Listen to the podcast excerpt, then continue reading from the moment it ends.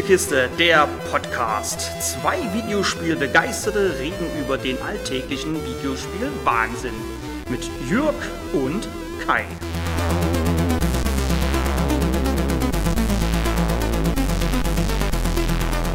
Okay Leute, es tut mir leid, aber es zeichnet sich hier langsam ein Muster ab. Nach den Reviews zu Siberia: The World Before, Broken Pieces und Industria gibt es heute wieder eine Heldin, die ihr durch ein Abenteuer begleiten dürft. Ob sich der Ausflug auf einen fremden und merkwürdigen Planeten nicht nur für die Heldin Kate Ward, sondern auch für euch lohnt, erfahrt ihr jetzt im Test. Scars Above ist ein reiner Singleplayer-Titel, hat nur eine Spielzeit von ca. neun bis elf Stunden und wird schon zum Mid-Price verkauft. Heißt, ihr bekommt das Third-Person-Action-Adventure schon für dreißig bis vierzig Euro und das für PlayStation fünf, Xbox Series und den P C. Und genau die ersten drei Dinge waren für mich der ausschlaggebende Kaufgrund. Und von einem Titel, der bei Presse und Spielerschaft wenig Beachtung findet, erwartet man schon mal nicht viel. Die Überraschung gab es aber schon im Intro. Denn das komplette Spiel ist auf Deutsch. Nicht nur die Bildschirmtexte, Untertitel und so weiter. Nein, für dreißig Euro bekommt ihr hier eine komplette deutsche Synchro. Tamara? Wie... Wie, wie hast du mich gefunden? War nicht leicht, hier runterzukommen. Du bist ganz schön tief gestürzt. Ich bin den Monsterleichen gefolgt, bis ich dein Signal empfangen habe. Ich hatte mich vorher nicht groß belesen, was mich da erwartet. Ich wusste nur, dass es rein vom Setting her ein wenig in Richtung Returnal geht. Und das hat mir gefallen, nur fand ich es zu schwer. Müsste ich Scars Above mit einem oder anderthalb Sätzen beschreiben, würde ich sagen, es ist die kleinere, leichtere Schwester von Returnal, deren Cousin Remnant from the Ashes ist. Oder aktueller Remnant zwei. Komme ich also am besten gleich zum Schwierigkeitsgrad. Der lässt sich über die drei Stufen Anfänger, Spezialist und Kommandant dem eigenen Können anpassen und auch eine optionale und einstellbare Zielhilfe, nun ja, hilft, wenn man nicht der geübteste Joystick-Akrobat ist. Entschuldigung, Gamepad-Akrobat. Äh, Tin. Und zum Vergleich mit einem, sagen wir mal, Dark Souls, Scars Above ist auf dem mittleren Schwierigkeitsgrad schon leichter als der Klassiker von From Software. Schön für alle Einsteiger, wer doch auf Anfänger stellen muss oder wer es einfach will, ihr verpasst nichts. Nicht im Spiel und keine Trophäen. Den Vergleich mit Dark Souls habe ich im Übrigen nicht umsonst herangezogen, denn im Spiel gibt es gelbe, schwebende Säulen, die als Speicher- und Rücksetzpunkt dienen, sollte Kate mal ins ach so hübsch anzusehende Gras beißen. Und auch hier verfolgt Scars Above wieder einen einsteigerfreundlichen Gedanken, den auch schon Remnant und dessen Nachfolger zu keinem schlechteren Spiel gemacht haben. Ihr verliert nichts. Ihr verliert keine Gegenstände, wenn ihr sterbt, keine Erfahrungspunkte, nix. Einzig euer Fortschritt in der Welt ist futsch, da alle Gegner wieder da sind und euch erneut ans Leder wollen. Jetzt bin ich schon so weit gekommen mit Erklären und habe euch noch gar nicht mal erzählt, warum man das alles macht. Spult also gedanklich kurz zurück, ich fange von vorne an. Scars Above erzählt, wie schon erwähnt, die Geschichte von Doktor Kate Ward. Kate ist mit ihrem Team, dem Team Scar, merkt euch das, im Weltraum nahe der Erde unterwegs, da ein Metaeder in unserer Umlaufbahn aufgetaucht ist. Außerirdischen Ursprungs muss das Ding sein und nur ein Team der renommiertesten Wissenschaftler und kampferprobtesten Blabla-Blubs können und so weiter und so fort.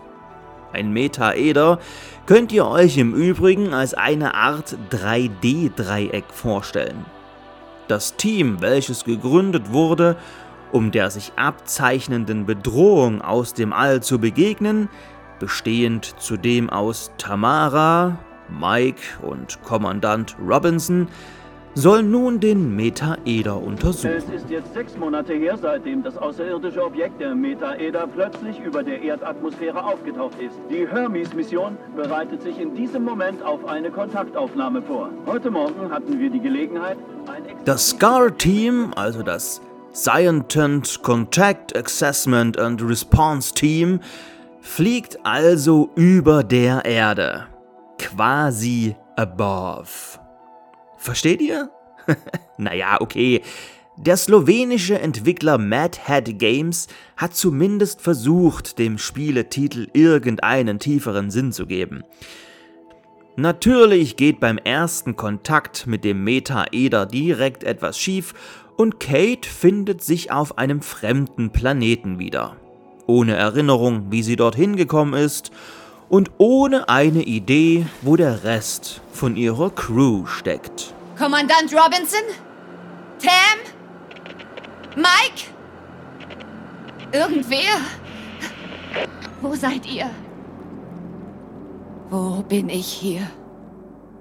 Ausgerüstet mit anfänglich nur einer einfachen Nahkampfwaffe und einem Energiegewehr, beginnt die Suche nach den vermissten Kameraden und natürlich dem großen Ganzen.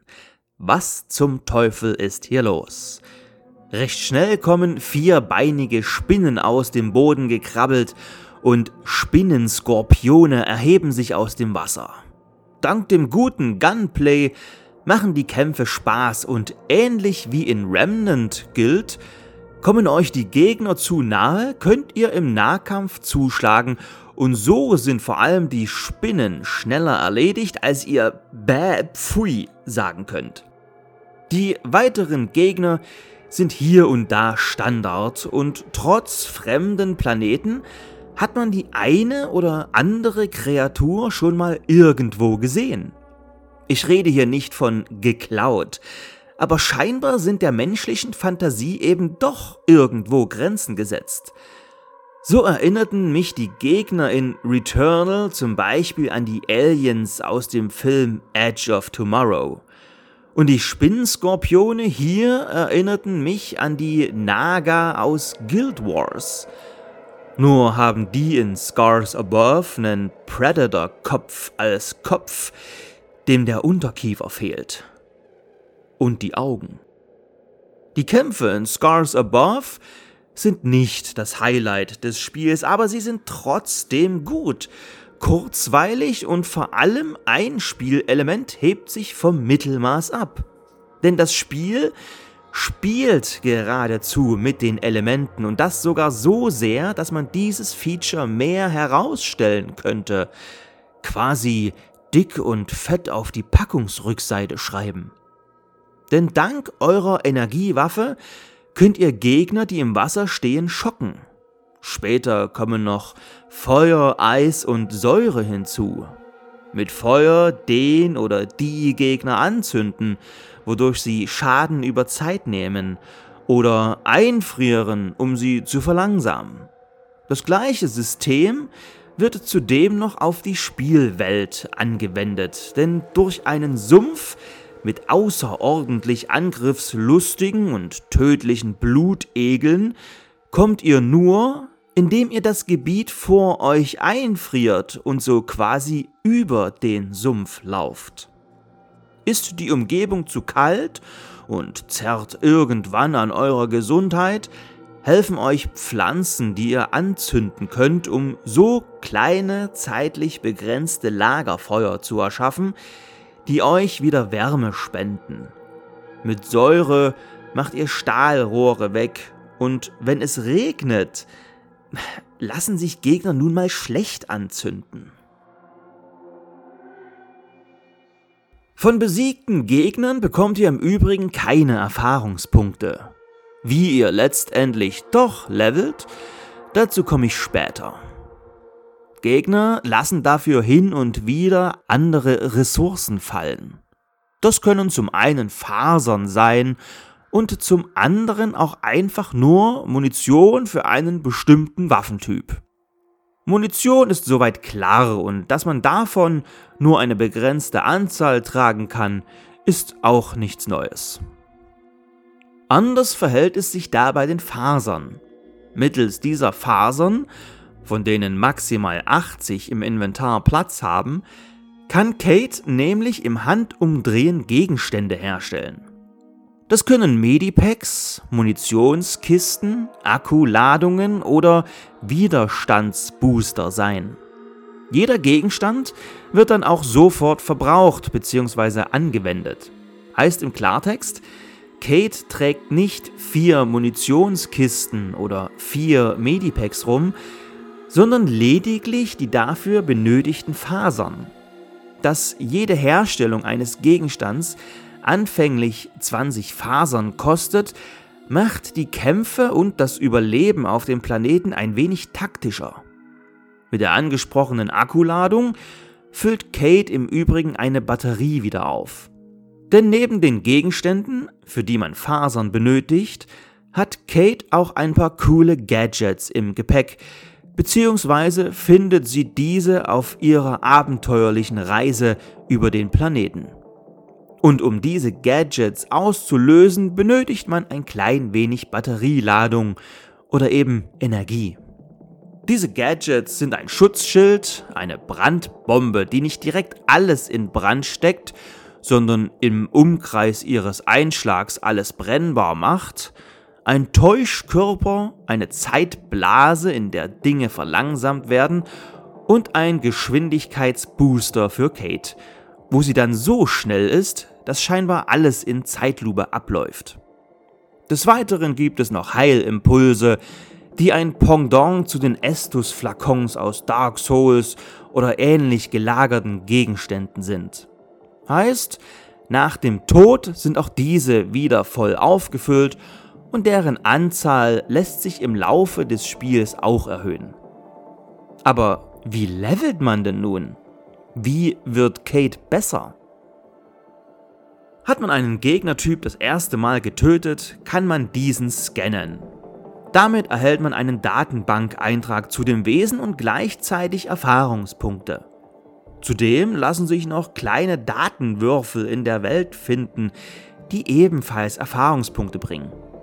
Mit genügend Erfahrungspunkten gibt es dann einen Fertigkeitspunkt, den Kate in die Talentbäume, Ingenieurswesen oder Xenobiologie investieren kann.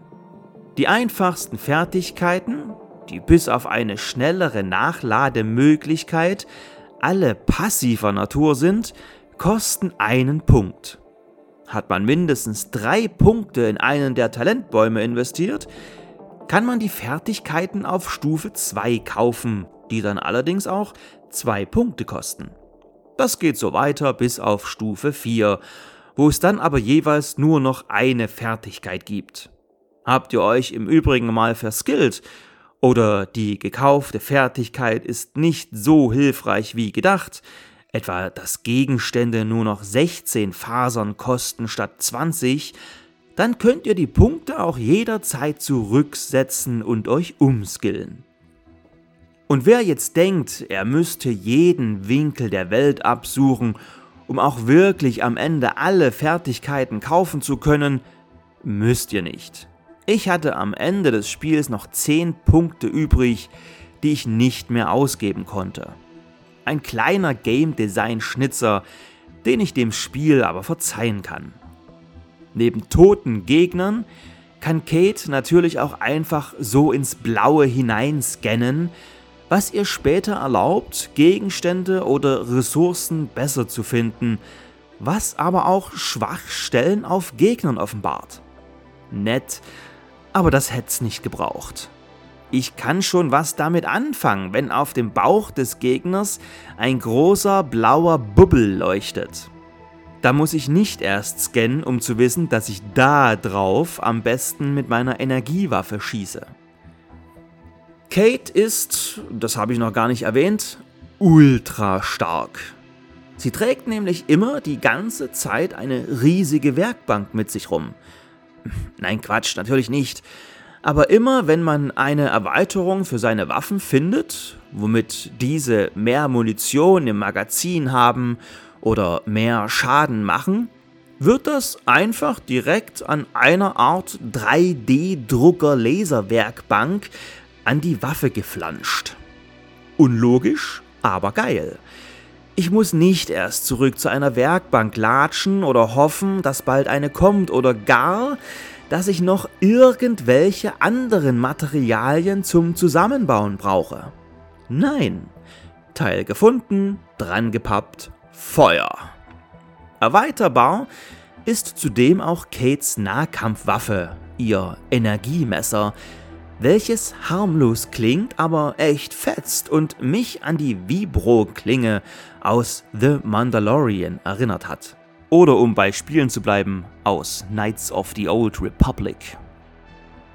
Wenn im Spiel im Übrigen ein neues Gameplay-Element eingeführt wird, also die Schwachstellen an Gegnern oder einfach neue Gadgets, pausiert das Spiel und zeigt via Bild- und Texteinblendung, was zu tun ist, oder es wechselt gar in eine Art Trainingsraum, in dem ich die Feuergranate erstmal ausprobieren darf. Nett. Was mir besonders gut am Spiel gefallen hat, waren im Übrigen die vielen Explorationsstellen, an denen es keine Kämpfe gibt und nur die Story weitererzählt oder Stimmung erzeugt wird. Dabei wirkte die Welt auch echt. Denn die Pflanzen, mit denen ich kleine Lagerfeuer erzeuge, stehen nicht nur in den Gebieten, in denen ich sie brauche. Ich bekomme nicht nur Brandmunition, wenn mich gleich Gegner erwarten, deren große Schwäche Feuer ist. Und manchmal darf ich auch eine Art weiblicher Sherlock Holmes sein und herausfinden, was wo mit wem passiert ist. Toll! Da ist das Gehirn. Und da die Nervenbahnen zu den Organen.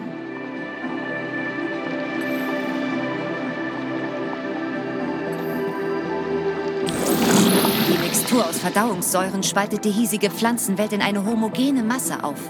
Bioelektrizität scheint den Prozess zu unterstützen.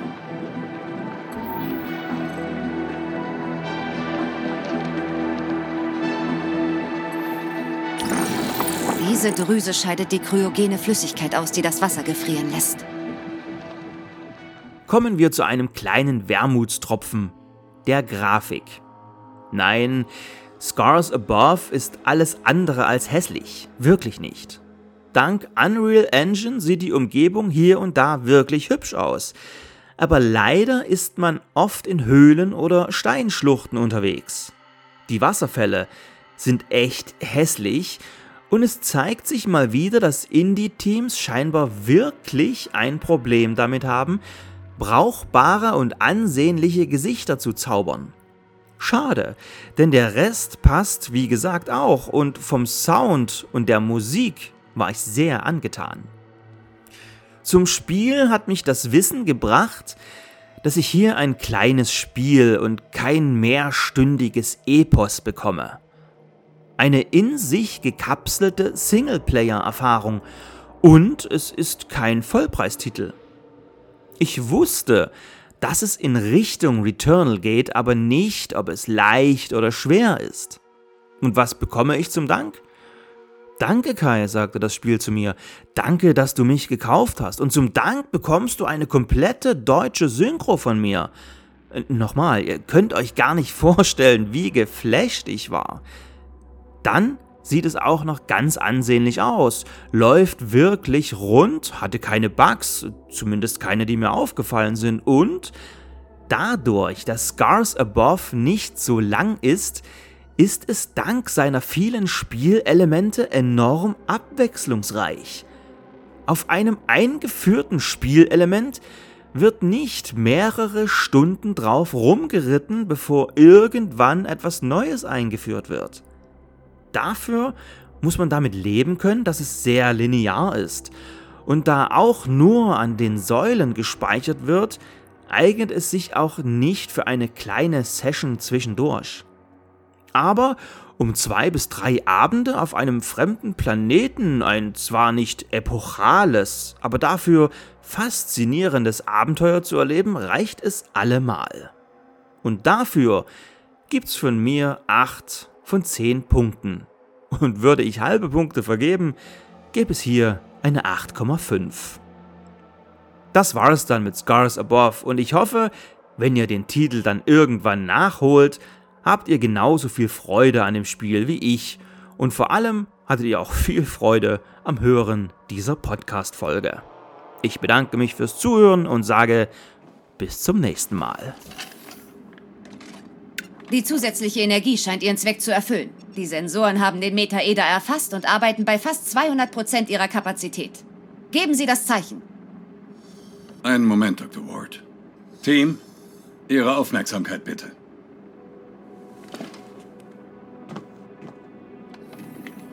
Seit Anbeginn der Menschheit hat unsere Spezies in den Himmel geschaut und sich gefragt, ob wir tatsächlich allein sind.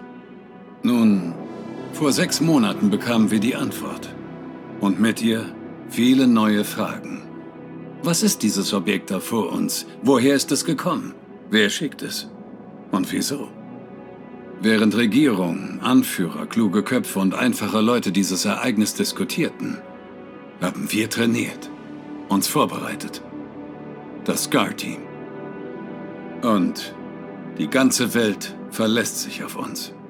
Wir sind Träumer und Skeptiker. Wir sind Entdecker und Pioniere. Mit Herz und Verstand, mit Mut und Entschlossenheit, Vertrauen und Teamgeist. Mit der Wissenschaft werden wir der Welt Antworten liefern. In diesem geschichtsträchtigen Moment, in dem Hoffnung auf Angst trifft, bin ich froh, dem Unbekannten an Ihrer Seite entgegenzutreten. Doktor Ward, Sie haben die Ehre. Legen wir los. Ja, Kommandant. Ach, haben Sie Angst? Natürlich. Ich dachte, Militärpiloten lernen, keine zu haben. Wir lernen, sie zu kontrollieren. Die Angst hält uns wach. Wie kommen Sie zurecht, Doktor? Oh, ich bin zu hundert Prozent wach, also... Hm. Glauben Sie, es ist eine Waffe? Naja, Waffen sind ein sehr menschliches Konzept. Vielleicht ist das, was wir als Waffe wahrnehmen, nur ein Werkzeug. Moment, der Scan. Das Energieniveau des Metaeders steigt rapide.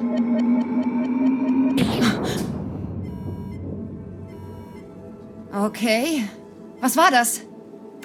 Energieversorgung versagt. Sensoren offline. Schalter auf Notstromgeneratoren. Leite Strom um. Da. Der Metaeder, er... Er erzeugt eine Art Gravitationsquelle. Die Hermes wird hineingezogen. Na gut, festhalten.